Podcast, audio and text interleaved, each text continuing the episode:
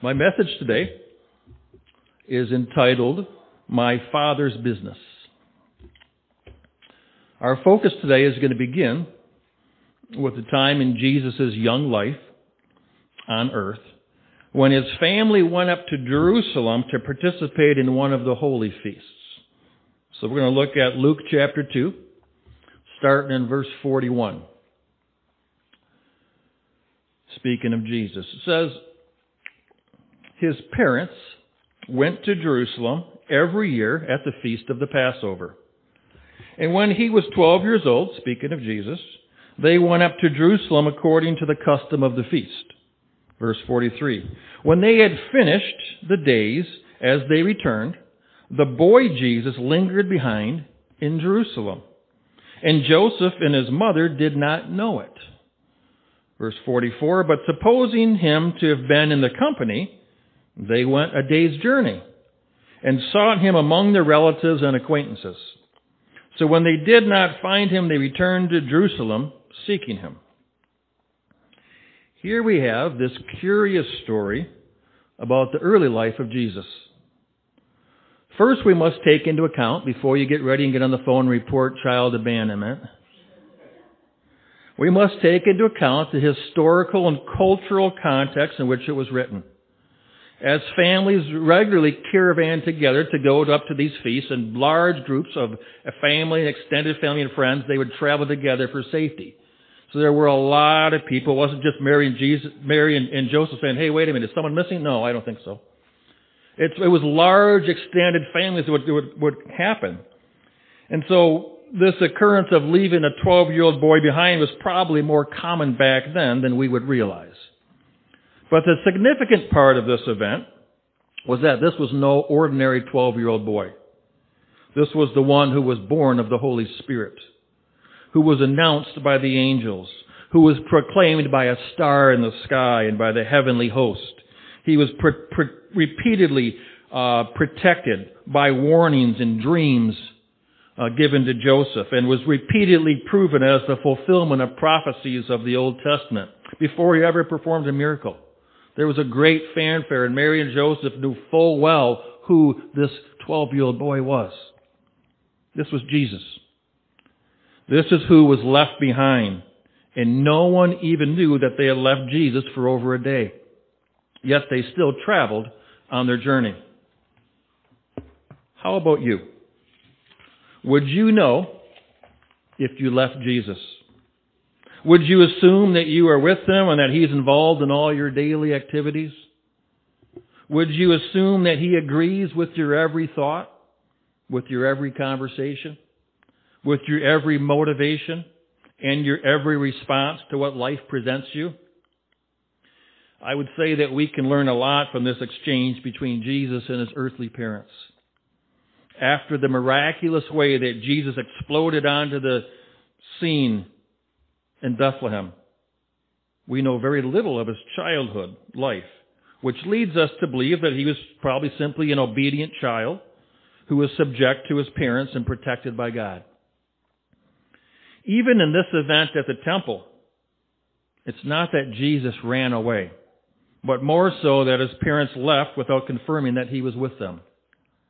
The point I'm trying to make is that it's easy to know Jesus is near when we're seeking him in prayer. It's easy to know his presence is there when we hear him speak to us through as we study scripture. Or we can sense his presence in worship and when we're serving others with the right heart's motivation, we know he's there. But as we know, all of life is not 100% filled with moments like these. There are times for the mundane activities of work and chores and meetings and responsibilities and downtime. Do we make an effort to make sure Jesus is with us in all these times? Or do we just assume that He's always right there, agreeing with us with all of our decisions, giving us His approval on how we handle and react to challenges in our lives. When we first come to the Lord, our spirit becomes so sensitive to His voice, to His conviction, and to His truth. and to His leading. And yet, if we don't continue to seek Him with that same intensity and that same excitement and that same devotion, then we lose our awareness of His presence and what He's trying to speak to us, and we just assume that He's always there. He's, he's right there. We assume that we assume that he's, he's in our presence. The truth of the matter is that too often we wander from Jesus, assuming him to be in our presence. But since we don't hear him, we mistakenly think that he's okay with our daily choices, with our daily actions and reactions. Now, Mary and Joseph were amazing parents, very responsible, God fearing people whom God personally selected to parent Jesus on this earth. So if they could wander away from Jesus, how much more so are we susceptible from doing the same thing? How much more should we be checking in with Jesus repeatedly throughout the day? How much more should we be waiting to hear His voice to us specifically in prayer? Or seeking to find His direction for our lives in scripture study and meditation? Or worshiping Him in spirit and the truth?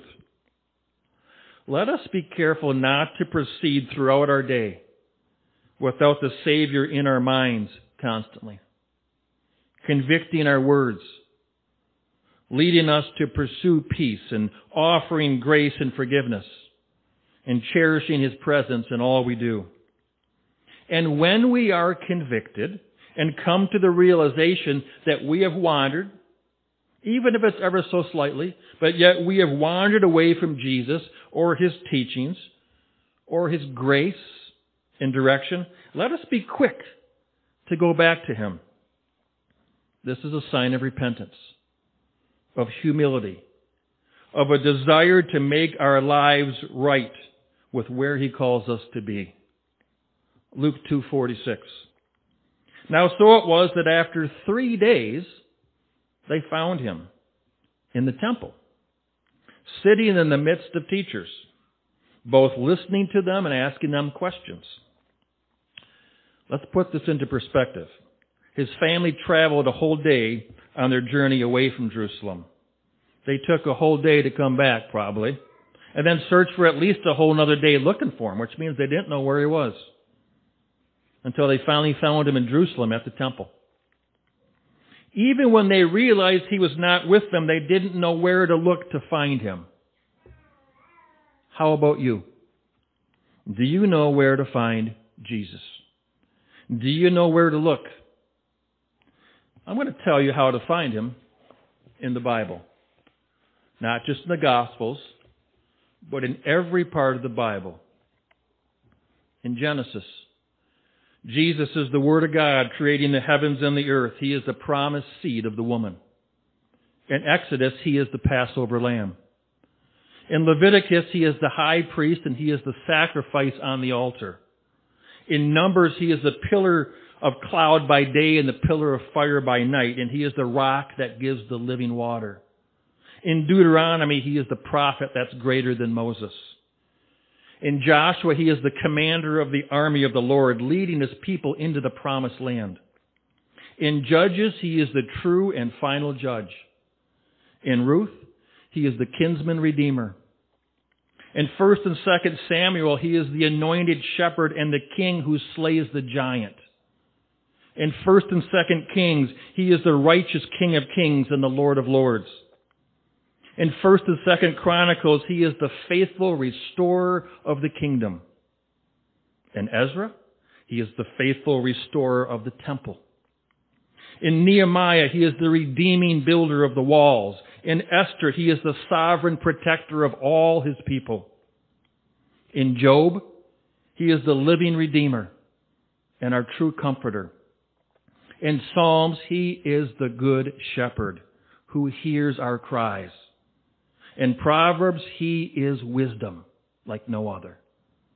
In Ecclesiastes, he is the meaning of life. In the Song of Solomon, he is the loving bridegroom coming for his bride. That's what we wait for this day. In Isaiah, he is the promised Messiah. He is the wonderful counselor, the mighty God, the everlasting Father, the Prince of Peace, the suffering servant, wounded for our transgressions and bruised for our iniquities. Jesus is all over the Bible. In Jeremiah, Jesus is the potter and the righteous branch. In Lamentations, he is the weeping prophet. In Ezekiel, Jesus is the river of life, bringing healing to all the nations. In Daniel, he's the fourth man in the fiery furnace. In Hosea, he is the ever faithful husband pursuing his unfaithful bride. In Joel, he is the restorer of what the locusts have eaten and the one who will pour his spirit upon his people. In Amos, he is the burden bearer and the true restoration. In Obadiah, he is the judge of all the earth and he is mighty to save. In Jonah, he is the salvation of all lands and the prophet cast out in the storm who spent three days in the depths. It was a sign of Jesus. In Micah, he was the promised Messiah born in Bethlehem. In Nahum, he was the avenger of God's elect. Yes, that's right. Jesus is the original avenger. In Habakkuk, he was the reason for rejoicing in our strength, even when the fields were empty. In Zephaniah, he is the preserver and the restorer of his remnant and his kingdom. In Haggai, he is the desire of all nations. In Zechariah, he is the cleansing fountain and the pierced Son, whom every eye on this earth will one day behold. In Malachi, he is the Sun of righteousness, risen with healing in his wings. He is the refiner's fire. Jesus is all through the Bible. In Matthew, Jesus is the King of the Jews. In Mark, he is the servant king. In Luke, he is the Son of Man. And in John, he is the Son of God the Word made flesh who dwelt among us, and the Lamb of God who takes away the sins of the world. Hallelujah. In Acts, Jesus is the risen Lord, bringing salvation to all the nations. In Romans, He is our justification and the righteousness of God. In 1 Corinthians, He is the rock. In 2 Corinthians, He is our triumph, sanctifying the church. In Galatians, He is the liberation that fulfills the law and sets us free. In Ephesians, He is the head of the church who gives us God's armor. In Philippians, He is our joy. In Colossians, He is the firstborn of all creation and head of the church. In 1 Thessalonians, Jesus is coming again. That's the promise. With a trumpet and a shout to meet all believers in the sky. In 2 Thessalonians, Jesus is the believer's patience as they await his return. In 1 Timothy, he is our mediator between God and man. In 2 Timothy, he is the seed of David, raised from the dead, and he is our salvation. In Titus, he is our blessed hope and our faithful pastor. In Philemon, he is our redeemer, restoring us to effective service. In Hebrews, he is our high priest and the author and the finisher of our faith. In James, he is the one at work in us as our faith is in action. In 1 Peter, he is the living stone, the chief cornerstone, and the rock of offense to others. In 2 Peter, he is the faithful, long-suffering Lord, not willing that any should perish, but offering salvation to all. In 1 John, he is love and the true and eternal God. In 2 John, He is the truth by which we walk in love. In 3 John, He is all that is good and a hospitable host. In Jude, He is the one who keeps us from stumbling and presents us blameless with great joy. In Revelation, Jesus is the Alpha and the Omega, the beginning and the end the Lamb slain before the foundation of the world. The King of Kings and the Lord of Lords, He is coming again, and He is the one who makes all things new. That's who Jesus is. And in the Bible, that's where you can always find Him. Every page of the Word. If you ask the Holy Spirit to reveal Himself to you, he will be faithful. That's where you find Jesus. Where was Jesus when his earthly parents and family could not find him? He was in the temple, sitting in the midst of the teachers, both listening to them and asking them questions. Luke 2:47 And all who heard Jesus were astonished at his understanding and his answers. The wisdom of the Lord transcends our understanding. We can't get it in books or school or listening to scholars. But if we ask the Holy Spirit for the wisdom of God, He will reveal it to us with understanding when we take the time to seek Him in prayerful meditation in the Word. That means we don't just study the Word or read it. It means we, we read it and ask God, God, tell me what this means. Tell me what this means to me. I'm going to get around other like-minded believers and we're going to use the Word to share what God is speaking to us. We're going to keep going back to the Word because the Word confirms itself. But if we do, God gives us a greater understanding and a wisdom to apply it to ourselves and to those around us. And yet, even when Mary and Joseph found the boy Jesus at the temple. She mistakenly made it about their anxiety, assuming Jesus had left them. Luke 2:48. So when they saw him, they were amazed, and his mother said to Jesus, "Son, why have you done this to us? Look, your father and I have sought you anxiously." So it is often when we come back to Jesus with worry, and anxiety and fear and shame, our propensity is to assume that God is unfair, that God caused something unjust in our lives, or that He didn't care enough to provide for us. Yet true repentance knows that God is blameless, that His grace is sufficient, and that His good, pleasing, and perfect will is, is that and that his ways are way above ours. And especially when we don't understand what he's doing or what he's allowing in our lives, we have to realize that God always has our best interest in mind. True repentance is coming all the way back to Jesus and realizing that it's not something that God did to us, but rather something that we did to God. That we wandered away that we left his presence. That we took him for granted at some level, in some situation, in some perspective, and that is on us. True repentance makes no excuses, but comes back to Jesus in all humility, seeking nothing more than to be forgiven to restore that relationship with our Father.